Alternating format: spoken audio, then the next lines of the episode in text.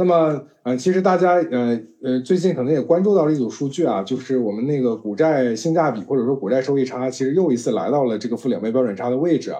那么，也很多朋友在关心说，哎，是不是这个又又出现了一个比较好的配置的这个时机？所以，刚刚其实我也看到了有一位朋友的提问啊，啊是有在呃这个留言，然后问到说，今年在大类资产的选择上。哪类这个资产投资更具有性价比？那么如何去配置这个股债比例是相对科学的？那这个问题也哎，看看奥总怎么去解答一下。其实如果从性价比来说，哈，我个人觉得现在的权益，也就是股票类资产的性价比还是挺高的。因为就像刚才主持人所提到的，这个股债呃风险收益率，对吧？这个比值，那么在上周呢，应该说天风证券的这个研报中间。把这一个呃叫做万德全 A 的除金融之外的这个指数，然后和中国十年期国债的收益率，然后做了一个股债收益率的这一个历史的分析，然后呢发现它已经触及到了两倍标准差的这样一个负值这个位置。那么从历史上面来讲呢，每次到这个值之后，基本上就意味着市场触底，而且呢开始向上进行反弹。那这个值出来之后哈，我应该说在后面一直到今天吧。基本上在我的朋友圈中间，各个银行渠道的、券商渠道的小伙伴全部都在发。为什么？无外乎就是不断的告诉大家，现在是一个值得买的时点，对吧？那这种时点的数据有没有用？其实呢，说实话哈，我认为市场的大数据还是有用的。它确实说明了，在过往每到这个时候，其实已经体现出的就是权益类资产、股票类资产相比债券类目前的这一个。投资性价比已经到了一个相当高的位置，但是如果说过往的数据是这样子，这一次就一定也会精准的是这样子。我觉得这种预期呢，可能大家也要调一调，因为市场经常是周而复始的变化，但是呢，没有人能够精准的去预测到到底哪个点就一定是这个反转的点，哪个点就一定是个低点，因为毕竟市场的在每个时刻它所。遭受到的周边的各种信息、各种条件本来都不同的，因此呢，在这种时候，大家会看到哈，上周就已经说到了这个点，为什么这周还在跌？哎，你会发现在短期之内的话，这个事情似乎是无法解释的。因此呢，我想告诉大家的就是，为什么我说现在其实权益类资产的性价比很高，也就是刚才说的这个指标——股债风险溢价率，现在确实是处在一个比较高的位置。而且呢，从相关指数的这一个估值来说，比如说大家之前很关心的新能源呢，然后医药啊，包括现在整个宽基的创业板指数啊，整体的估值分位也是处在历史的百分之十左右的一个分位上下。那么这一些都说明这些资产现在的价格是不错的，是便宜的，它的配置的性价比是很高的。但是呢，数据只能告诉我们阶段。我希望提醒大家这一点，就是我们会觉得它现在是在一个低估的阶段、低估的时段，但是我们没有办法，也没有任何一个人可以告诉你，它现在就是最低的那个点。如果大家是要找到最低的那个点，这个事情其实就跟赌博没有什么太大的区别。所以呢，我们能够做的就是什么？当这些数据、历史的数据告诉我们的规律，当我们到达了一个相对的底部区间的时候，实际上我们是可以变得更大胆一点的。而不要去做那些明显在这个时段不应该做的错误的操作，比如说在这个时候，哎，你把它全部都割肉了，对吧？然后说等到市场稳了之后我再开始买。如果你是这样子做，大概率你下次进市场的时候是在市场又重新涨到高位的时候，你才会被吸引进来。甚至于我们部门都有同事，我们上周也在开玩笑，有个同事也是最近对市场失去了信心，所以呢把手中所有的基金都赎回，赎回干嘛呢？去还房贷去了。后来我们就笑哈，我们说这是。最错误的一个决定，当然他因为自己没有经历过过去这十几年 A 股的这种周期的轮换，所以呢，他没有这种实际的感受。但是我们经历过的，我们就知道，其实，在目前这个时候，权益类资产就是一个应该值得更加大胆的时刻。因此呢，我的看法就是，权益类其实现在是性价比不错的。那么从今年整年来说的话，你说股债的这种比例怎么配，或者说大类资产还有什么具有机会？我个人觉得哈，今年的黄金依然会是一个值得大家去重视的大类资产。虽然从去年的下半年开始，在我们的各种直播中间、文章中间，我们就已经反复的强调说，大家重视黄金接下来的投资机会。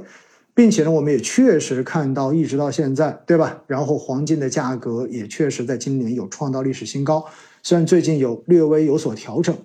但是黄金我们依然要强调它接下来仍然是有机会的。为什么呢？因为我们知道黄金的价格本质上面在历史上面它是跟美国的实际利率是成一个完全的负相关的关系，而美国的实际利率本质上面是它的名义利率去减去通货膨胀率。所以呢，从这个逻辑上面来讲，哈，如果美国的加息结束，并且在未来，比今年年底或者说明年重新转入到一个降息周期的话，从这个逻辑上面来讲的话，实际上美国的实际利率是会开始往下行的。那么在这样的背景之下呢，黄金本身就有一个上涨的逻辑动力在，所以呢，这是第一层的原因。而第二层的原因，大家也知道，哈，在过去的这一段时间，应该说从去年到今年。整个全球的地缘政治的风险是明显上升的，尤其是中美的博弈，对吧？这也造成了什么？造成了全球的央行对于黄金的需求大幅的上升。那么昨天我们也看到最新的数据哈，就是我国的央行从去年十一月份开始增持黄金开始呢，到现在已经连续的六个月都在增持黄金，而且六个月下来不止六个月，因为七个月了，连续七个月的增持黄金。那么七个月之内呢，大概增持了超过一百三十一吨的黄金。那么在很多时候，我们经常会说，跟着央行去买黄金，往往是一个非常正向的指标。所以呢，随着全球对于黄金的需求上升，而黄金的供给有可能因为过去几年资本开支的减少，使得供给没有办法跟得上的话，供需关系也能从另外一个层面来推动着黄金价格的上涨。所以呢，我觉得。今年乃至明年，哈，其实大家对于黄金这类资产的配置的价值还是要充分的重视。当然，有人说已经涨到这么高了，对不对？那现在买是不是追高？我的建议就是呢，实际上，任何的资产，不管它如何的好，在上涨的过程中间，仍然也会出现阶段性的这种波动。所以呢，在波动到一定程度的时候，然后去进行建仓，永远都是。在你看好这类资产长期投资价值的这个前提之下，应该去做的操作。因此，只要大家不是说，哎，你看着它一路上涨，所以你觉得只怕错过，然后一笔钱全部都追进去，采取分批的这种方式去进行建仓，我个人觉得也是值得大家去推荐做的一种方式。并且呢，现在实际上相比呃一个月之前的这个高点，现在黄金的价格还是已经又回来一些了。因此呢，我觉得今年哈这个黄金的。配置的价值，大家充分的重视。另外呢，对于债券资产的这一个建议哈，实际上在去年，当我们的这呃防控的这个政策出现转向之后，实际上呢，债市是出现了一波大的调整。那么当时我们展望今年的时候呢，有一个基本的前提，那就是如果经济复苏很强劲，大家对于经济的未来都很有信心的话，在这样的环境之下，其实债市是很难有整体走牛的表现的。但是呢，我们很明显看到，从今年开始，尤其是从四月份开始，整个债市的表现应该说相当的不错。那背后的逻辑是什么？那么一方面呢，是因为去年年底的那波债市的调整本身就已经跌到了历史的一个极值，也就意味着当时的这个负向的波动已经达到了一个历史的最大值。那跌过去之后，自然后面就会有修复。所以呢，今年其实在一开始是有一个修复的这个作用在，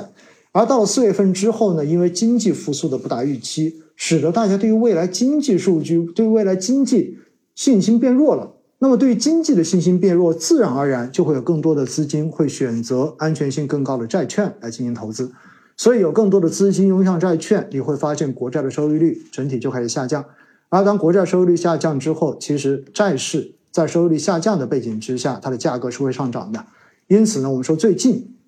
这一波的债市的走强，很大程度上面就是因为经济复苏的这种。弱势局面而形成的。那么，对于接下来的债市怎么去看？哈，实际上我觉得今年很明显，至少到现在为止，我们所看到的，或者说大家已经慢慢的接受的一个现实，就是我们经济的复苏是一个弱复苏，是一个弱现实。所以呢，在这样的一个背景之下，我们的货币政策仍然会维持一个相对比较宽松的货币政策，甚至于大家现在对于接下来的降息有了更大的这种预期在。那如果真的出现降息，实际上对于债市来讲，就绝对是一个整体上的利好，因为这是一种总量的宽松，市场的利率会下降。所以呢，站在这个逻辑上面来分析，我觉得今年接下来的债市哈，我们可以稍微的高看一眼。